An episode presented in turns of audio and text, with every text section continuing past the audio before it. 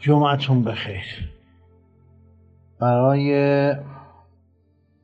رسیدن به اهداف تلاشی لازم است. هر کاری به هر نوع اهمیتی که دارد، تلاش و کوشش و جهشش به همون اندازه است. باید غذا درست کنه، تلاشش مال چند ساعت قبلش. میخواهد رانندگی کنه، باید تمرکز داشته باشه. این همه اسباب و ابزاره. باید تحصیل کنه، باید افکارش متمرکز. راهی که دور و دراز هست، همه جوره نیازمند تسلیحات.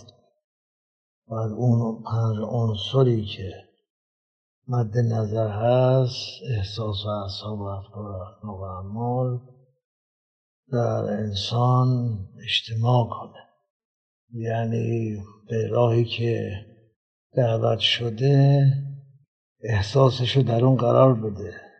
حسی که در برابر هر چیزی داره باید تحت الشعاع قرار بگیره. اعصابش باید به همون اندازه قوی باشه و نسبت به چیزهای دیگه واکنشش کم باشه. افکار همینطور. فکر پراکنده است، میپره. تمرکز دادن به فکر، یکی از شرایطش همین است که انسان درباره چیزهای دیگه به گونه‌ای فکر کنه که اندازه و قد و قوارش ایجاب میکنه. اشخاص و اشیا تو این غیبت اندازه‌شون به مقدار ساختار غیبته و مل حیات الدنیا الا لعب و ملهمش بچه بازی و بی خودکاریه.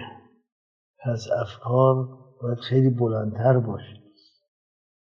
اعمال باید عملکردها رو در نظر بگیره، نسبت به چیزهای دیگه چجوری قدم برمیداره.